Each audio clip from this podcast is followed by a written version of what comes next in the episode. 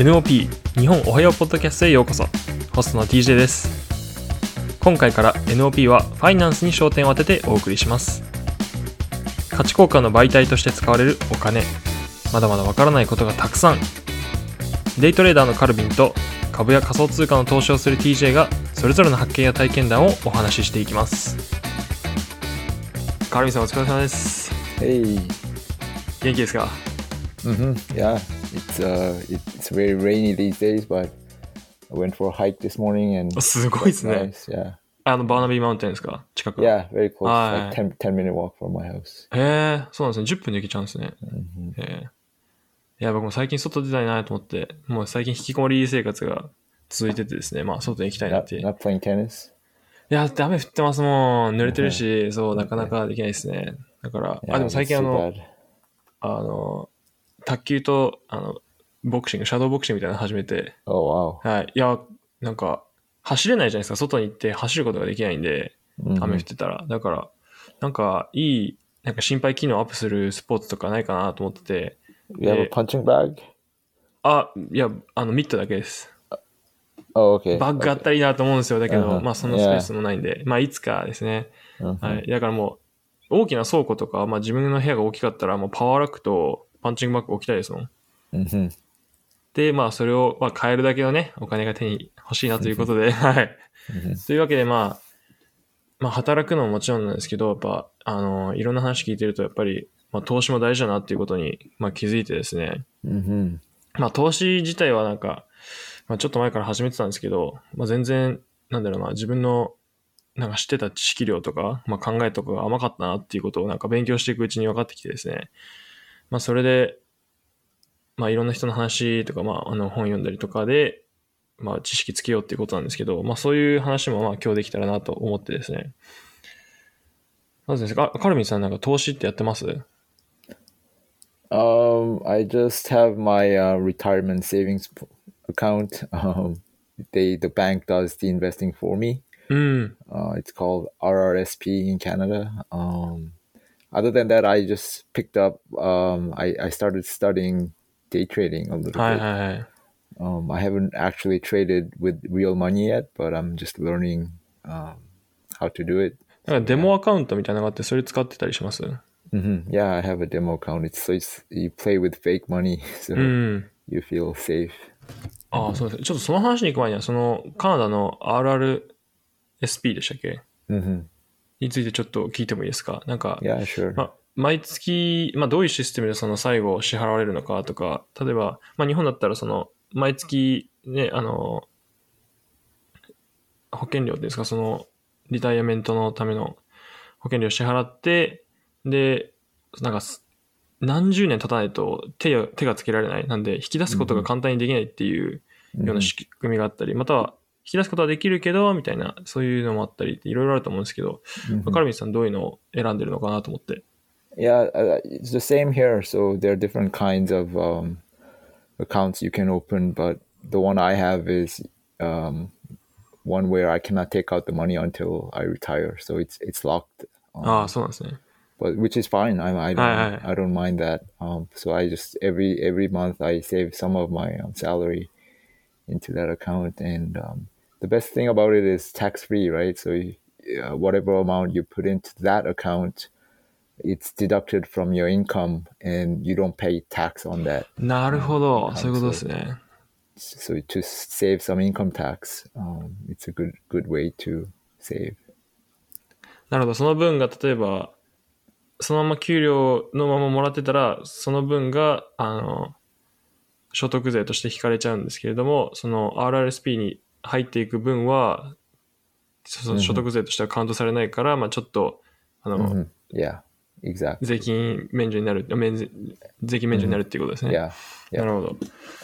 でもそこはなんか日本と似てるなと思うんですけど。hmm Yeah. で、話戻して、デイトレですね。これ、あの、前も話したかもしれないですけど、でまあ、僕が思うなんかデイトレのイメージって、なんかすごいたくさんのなんかパネル、なんかあのスクリーンがあって、そこで常になんかマーケットの上下をチェックしてて、で、まあニュースもすごいなんか目を光らせて見てて、なんか、ね、ヤフーファイナンスなのかわかんないですけど、そういうとこでニュースチェックしてて、なんか、ちょっとなんか投稿が出たら、それによってマーケットがあの変動するんで、それに合わせてまあ買うのか売るのかっていうのをまあ判断したりとかっていうイメージなんですけど、 hmm どうですか実際にやってみて、なんか見えてきたものとかってありますか Right. So just to be clear, I haven't actually started it Mm. because I'm not really using my own money. It's fake money. But yeah, um, based on what I learned, um, what I'm learning, that is actually true. Um, so you watch your screen all day, um, watch for news, um, and you make your trades buy and sell. Um, so buy low, sell high, and make profit out of it. So it's a very tedious, um, tedious way to work. Um, it's it's not very exciting if you look at it really, but yeah, um, that's what it is. I think. うん。そのデモアカウントで、まあ、いくらぐらいから始めて、今、まあ、実際に例えばそのデモアカウントでトレードしてるんだとしたら、まあ、まあ、今どんな状況ですか Actually, I I haven't even really done much trading in even in demo account. Um, I demo account you get like ten thousand US dollars. へ by- え。 Well, it's it's fake money, so it means nothing. はいはい。うん別に、それは増えても嬉しくないですし、まあ減っても別に痛くないお金です right, ね。 right. So, um, so ten thousand US, US US dollars, I think, Mhm. and um, so yeah, I'm just learning when should I make a trade, and because there are different strategies, so it's a lot to learn. Um, I've just started like a month, month or two ago. うん。 But yeah. なんかどんなストラテジー、なんか作戦が自分に合ってると思います Um, the most common thing is to watch for patterns. Um, there's these t- peaks and valleys in so you, you watch graphs all day basically. So the prices go up, go, they go down. Um, they're volatile, and you watch for when it goes down. And let's say just for example, we go it, you we wait until it goes down, and then you make your prediction that it will go up, and then that's when you buy. うん。uh, for just one example, one strategy, and then hopefully it does go up. Um, if you go if go if it goes down, you're screwed. If it goes up, bingo, um, you will make some profit there. So uh, just watch for patterns. It's it's very like I said, it's very tedious. Um, just uh, and you have to. These are not all random, even though they may sound like you know you cannot guarantee anything if prices will go up or down. But there are certain patterns that they teach you that makes you, let's say, eighty percent certain that it will go up. うーん um, and you watch for that. Like you wait until that happens. Be patient, and then if it matches the pattern that you learned, then that's when you uh, pull the trigger and う buy ーん。 or なるほ sell. ど。 So it's all pa- about patience, um, like having a strategy and learning uh, what works and what doesn't. だからそのトレードができる時間って、あの、ニューヨーク ストックエクスチェンジが動いてる間だけでしたっけ hmm Yeah, I think it's nine thirty Eastern time, eight nine thirty a.m. until four thirty Eastern time or something like that. Yeah. ああ、まあそのい、だからデイトレなんですね。その1日で、まあ、利益確定させないといけないっていうことですか次の日になんか持ち越せないっていう。Right. There are different kinds of um, like the different names, but the typical day trading you should buy and sell in one day. So you, sh- if it goes over multiple days, then that's typically called a different type of trading. But yeah. なるほど。あそ何日もかけてやる方法もあるっていうことですか Yeah, yeah, of course. So Oh, there so are it's- people who do that uh, specifically and do, do make profit out of it. So same as long term, right? I, I know TJ, you do some long term um, investing, right? そうですね。僕は、いや、デイトレではその、1秒とか1日とかっていう賭けはできなくてですね。まあ、あの、まあ、ビジネスをよく見てたいなと思うんで、あの、僕は、まあ、株だったら、個別、個別株だったら、なんだろう。今なんか、この会社ってすごい伸びそうとか、自分が例えば利用してるサービスだったり、あの商品だったりを作ってて、で、ここすごいいいなと思ってて、それが例えば、たまたま、なんだろう、まあ株式で、まあ、上場してたりとかしたら買えるわけじゃないですか。で、その、いや、これは多分5年後も10年後もあり続けるだろうなとか、いい商品作り続けてくれるだろうなっていうのを、まあ見越して買って、長い間持って、将来的にその恩恵を受けるっていうのが、まあ僕の今考えてるスタイルなんですけど、そうですね。まあ、例えば、まあ、一時期やって、まあ、これ失敗談になるんですけど、あの、一時期、あの、テスラの株買ってまして、で、最初、まあそうですね、まあコロナ始まったぐらいですか、なんかすごい落ちたんですよね。やっぱ500とか600とかまで。で、まあその時には、あの、買ってずっと持ってたんですけど、あの、そうか、ETF っていう、日本でいうなんかインデックスファンドっていうんですか、あの、たくさんの会社とか他の、まあ、国債とかも含める場合もあるんですけど、あの、たくさんの会社を一つにまとめた株みたいなのがあるんですよ。で、あの、個別株だったらその1社だけ買うんですけど、それは例えば、まあ、500社ぐらいを見て、それが全体で上がっていけば、その ETF、そのインデックスファンドも上がっていくっていうことで、まあ、これが一番、今んとこも何十年も安定して上がっているっていうものなんで、その長期に、短期に見たらそれは変動しますよ。やっぱり落ちますし。例えばあの、あの2008年のリーマンショックの時だったり、まあ、このあのコロナ始まった時もそれはもちろん落ちますけど、まあ、そこで別に売らなければ別に損にはならないんで、そのまま持っといて、このトップ500社が必ず経済を潤してくれる、なんかこのまま伸びてくれるっていうのをまあ信じて買うみたいなもんなんですよね。なんで僕はあの ETF の方にお金移したくてずっとうずうずしてて、それで、まあ、テスラがその自分が買った時、買ってからですね、ちょっと落ちちゃったんですよ。で、うわ落ちちゃったやべえと思って で、そのまま、あの、自分が買った時と、ちょっと、あの、上がったぐらいの時に売りまして、やっぱあの、手数料かかるじゃないですか、売る時って。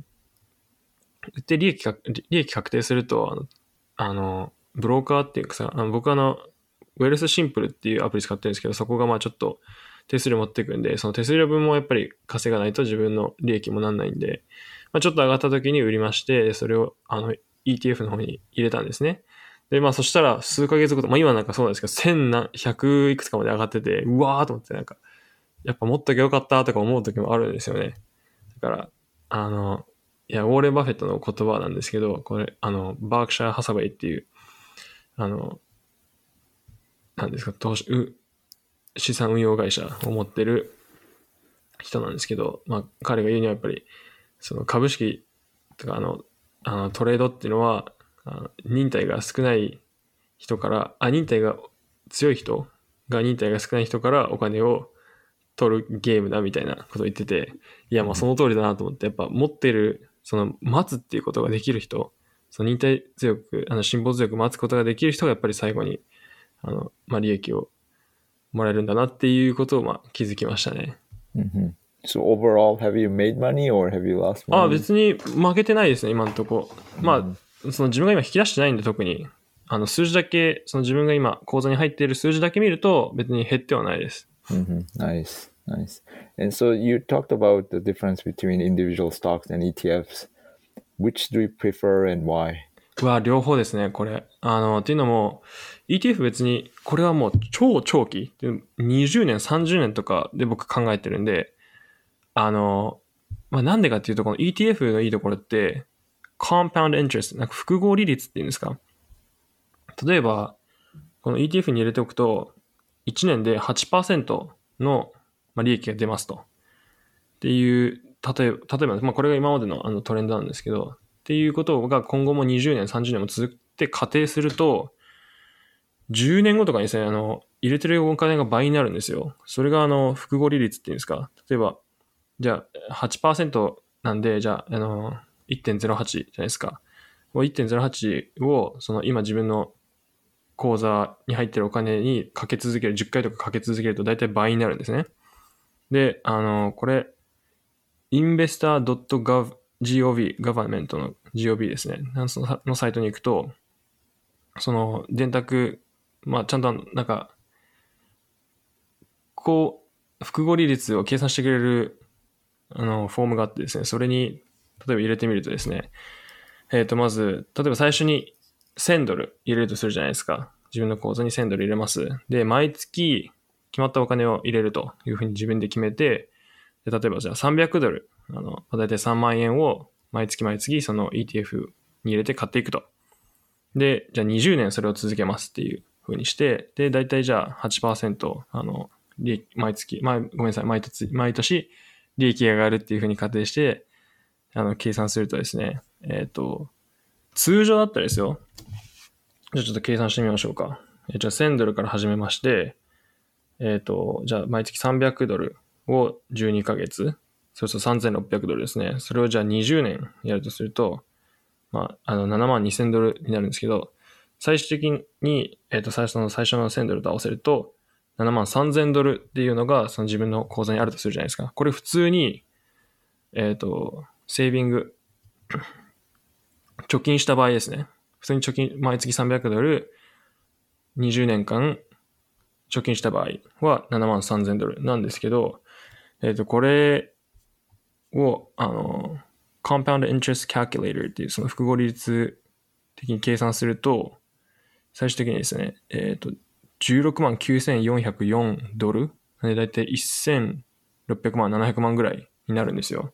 全然数字違いますよね。その7万3000ドルだと730万ぐらいなんですけど、1700万ぐらいになるんですよ。っていうのが、まあ、複合利率っていうので、これがまあ、長期的に見た場合に、あの、得られるお金っていう、まあ、そこがまあ、すごいなと思って、まあ、ETF は僕、あの、このままずっと買っていこうかなって思ってるんですけど、So That- this hi. question. So does that mean compound interest does not apply to individual stocks?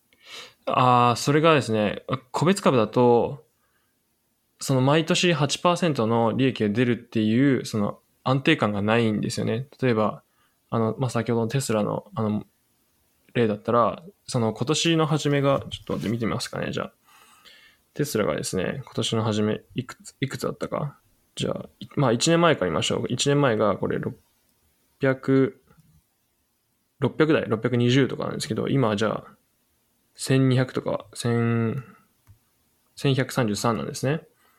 そうすると、まあ1年で、まあ大体倍になった93%上がったっていう風になるんですけど、っていうこともあれば、全然8%じゃないじゃないですか、これって。っていうこともあれば、その逆もあり得るわけなんですよね。なんで高い時に買ってたら、それがじゃあ1年経って何か、わかんないです。まあ今だったらその、えツイート一つで株が動くとかもあり得るんで、まあ、何が要因でこんなに上下するかわかんないっていうこともあるんで、必ずしもその8%の、あの、利益が出るとは限らないっていうところが、まあ個別株。例えばその、まあ CEO がなんか変なこと言ったとか、なんか、あの、粉飾決済が見つかったとかっていう、ね、その一つのスキャンダルだけでも株は動いてきますし、なので、 Okay, so Right. so the point is, I think um, the difference is not that that if you want to talk about the difference between individual stocks and ETFs, it's not the compound interest part, but it's it's it's the fact that ETFs are more stable, um, and they have there's you can expect a more stable rate of return at eight percent. Is that what you're saying? そうですね。そ.あのそっちの方が安定してるっていうことですね、ETF の方が。Okay, okay, got it. でも僕はやっぱりビジネスを見ていくのも好きで、なんだろう、こあこの会社応援したいなとか、あこの人いいこと言ってるな、この人たちいいサービスとか商品作ってるなっていうとこも見ていきたいんですよ。ただ、まあ、もう自動的にもうお金をただ入れて、もう見ない、考えないっていうのも一つの作戦だと思いますし、だけど僕はやっぱり、あの、見ていきたいなって、そういうとこ気にしていきたいなって思ってるんで、だから、個別株も買っていきたいっていうのが、僕の作戦ですね。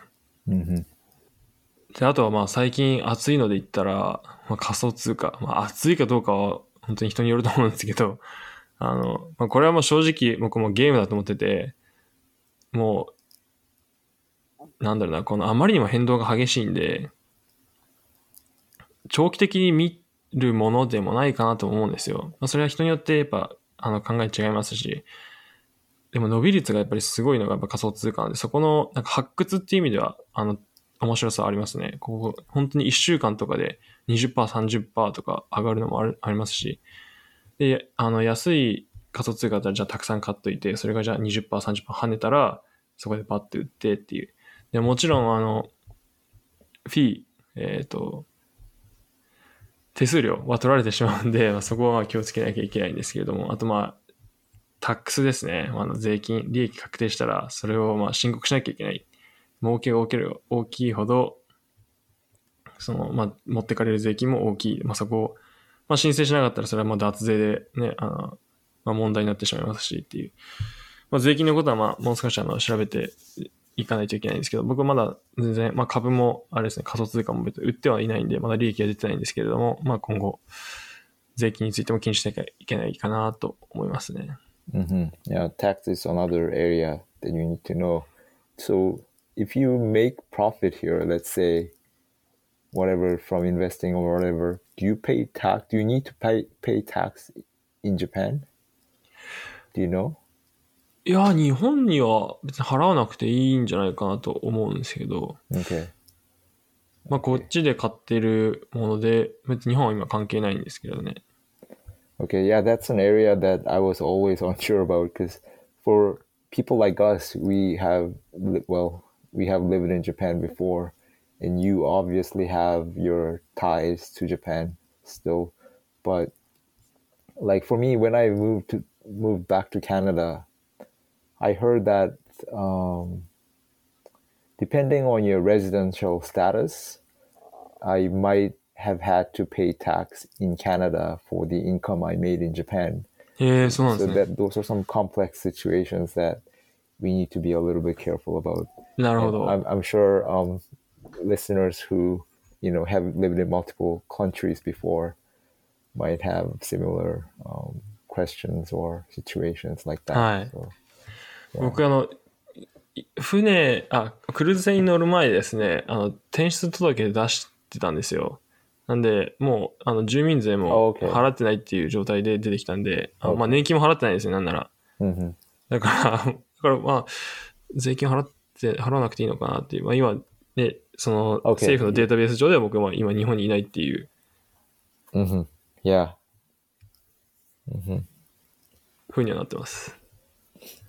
やっといてよかったなと思うんですけど、なんか、そうすると、まあ、日本から出て行きやがったみたいな、もう、日本で年金受け取る気ないじゃんみたいな風になるんですけど、うん。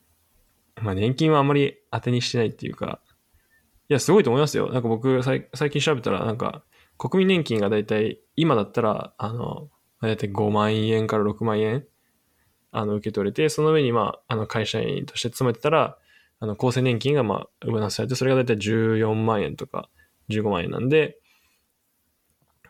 だいたい月20万円ぐらい、その、あの、年金受け取れるっていう風になるんですけど、それ、確か65歳以降だったかな。なんで、まあ、うわ、20万かーってなるんですけど、その、まあ、20万かーなんですよね。それプラスその自分の貯金になるんで、例えば、ローン残ってたりとかすると、その20万円って結構キリキリな生活じゃないですか。だからまあ、それも良くないなと思って、だから、いや、待てよと。じゃあ、自分が60とか70になって、それでもなんか、安定したお金があるにはどうしたらいいのかな、みたいな風に考えたら、やっぱり、まあ、投資、自分でやっぱり考えて、お金を作るしかないなって思ったのが、まあ、初め、あの、きっかけだったんですけど。Mhm. でですね、ああの、そうですね。カールビンさんの話にちょっと戻ってもいいですかね。Mhm. 今はそのまあデモアカウントで、あの、まあ、いろいろ実験したりいろいろ調べてる最中だと思うんですけれども、Mhm. そうですね。まあ今後、まあなんだろう、どういうとこをまあ見てやっていきたいか、まあいつ、じゃあ本格的にじゃあ、あの、実際に自分のお金を使って始めてみたいとかっていうのありますか？Well, yeah. Um, hopefully soon I will. I will try to um, invest with real money because I think that's when the fun will start. うん。uh, fun or agony, if you win or lose. But yeah, um, maybe hopefully early next year I will switch to real account. Um, but the thing I'm still studying, but the thing a lot of people say in this field, you know, it takes up a lot of time and effort, and it's not a simple hobby.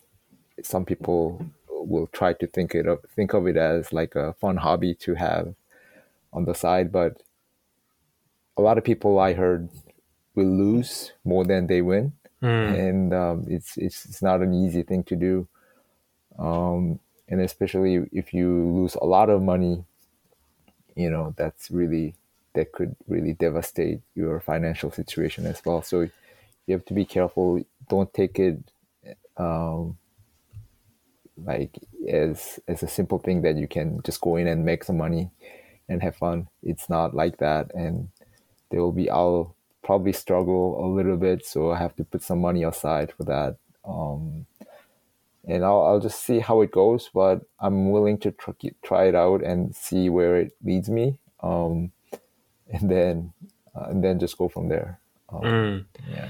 まあ、誰かが儲かるってことは誰かが 負けてるっていうことでもありますもんね。hmm なんかそこが、なんか今のそのお金っていう、なんか経済のシステムのなんか怖いとこだなと思って、なんか自分の儲けがやっぱり誰かのロスっていう側面があるっていうのがまああって、で、特にデイトレの場合ですけど、あの、レバレッジってかけれるじゃないですか。その、hmm 自分が持っているな元本、あの、元金があって、それに、なんだろうな、例えば、そのデイトレのアカウントまたはその他の金融会社からお金を借りて、その自分の元本を増やして、それで、まあ、あの、トレードすることで、その、たくさんの利益を得ることができる。で、それを結局返さなきゃいけないじゃないですか。例えばじゃあ、自分が今今1000ドルあります。で、金融会社から9000ドル借りました。で、1万ドルにしました。1万ドルでトレードした方が、そりゃ、あの、リターンが大きくなるんで、やります。で、もう買ったらその9000ドル。それに足す手数料も返さなきゃいけないんですかね、その借りてた分。hmm で Yeah. すよね。そうすると、まあ、やっぱ結局じゃあ儲かってるのってその仕組みを作った人たちだなと思うわけですよ。その今、仮想通貨やってても、その、あの株の取引やってても思うんですけど、やっぱ一番お金、お金儲かってるのってその、トレードして、して儲かった人じゃなくて、その仕組みを作った人たちだなって。hmm なんかよく言うじゃないですか、あの、あの、一番儲かったのは金を掘り当てた人じゃなくて、ツルハシを打った人間だって。なんで、そのツールを作った人がやっぱ儲かるんだなとも思うのと同時に、でもやっぱり、なんだな、そこにチャンスがある。その自分が、まあこれがいいって、これでいこうって信じてうまくいく場合もありますし、で、それがうまくいかなかったらやっぱそれは自分で自分のね、あの責任取らなきゃいけないですし、っていうところですね。なんで、僕はなんだろう、こういう、まあお金とかの勉強は多少してますけど、これはまあ、おすすめしたいからこういう話をしてるわけじゃなくて、ただ、なんだろうな、もっとあの考えるきっかけになってほしいなっていうところで、自分のやり方が必ずしも正しいと思わない、思わないっていうところなんですね。なんかそれは僕も、今はじゃあ28歳でこういう考えを持ってますけど、それがじゃあ38歳、48歳になったらやっぱり全然違う見方をしてるかもしれない。わあ、28歳で俺はやっぱアホだったなとか思ってるかもしれないんで、なんでそれはまあ自分がこの先、やっぱり自分で、あの、勉強して自分のお金を使って学ぶことだなって思うんで、というお話ですね。hmm 何かカルビンさんからなんか最後にありますか Yeah. Um, well, I think, you know, depending on everyone's financial situation and their interests, investing can be fun or not, but um, the way our, you know, the peop money works nowadays, it's not the traditional way of just putting your money in, into your savings account and do nothing with it may not work so so well uh, for your retirement plan. So I think um, people, even people who are not very interested in investing, uh, it's something to th- kind of think about and look into and ask questions to professionals if they need to and just find out more about it and um, that can possibly help you um, live a better life in your future. So yeah. うん。そうですね。将来のために、そのまあ、一番やっぱりプロに任せるのが安心っていうところはあるんですけどね。あの、そこ、 そこですよね。あの、ちゃんとした FP の人に話をして、そのライフプラン設計してっていうところも大事だなと思います。もちろん、その任せっきりじゃなくて自分で勉強するっていうのも大事なんですけれども、まあ、やっぱプロはプロである理由があると思うんで、その人たちに話をする、話を聞くっていうのが大事かなと思います。やカルビさん今日もありがとうございました Thank you. またあの次回もですねあの、まあ、どんな結果が出たのかまたどんなことを学んだのかまたシェアしていただけると嬉しいです。This episode is brought to you by Whistler Adventure School. カナダで留学をお考えの方におすすめしたい学校があります。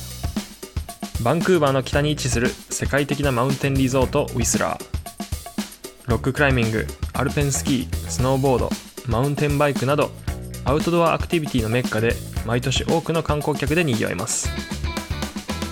そんなウィスラーにあるアウトドア専門学校のウィスラーアドベンチャースクール。自然の多いカナダで需要が高いアウトドアガイドやメカニックとしての基礎知識や実務経験が身につく珍しいカリキュラムが多数用意されています。普通の語学学校に通って英語だけ学ぶよりは英語で一生もののスキルを身につけてみませんか？カナダへ移住を考えている方また海外で働いて経験を積んでみたい方にぜひおすすめしたい。Check out whistleradventureschool.com That is W-H-I stleradventureschool.com 新しい扉を開く準備ができた方お待ちしています。それでは最後まで聞いてくれた皆様どうもありがとうございます。また次回お会いしましょう。Thanks for tuning in guys. Have a beautiful day.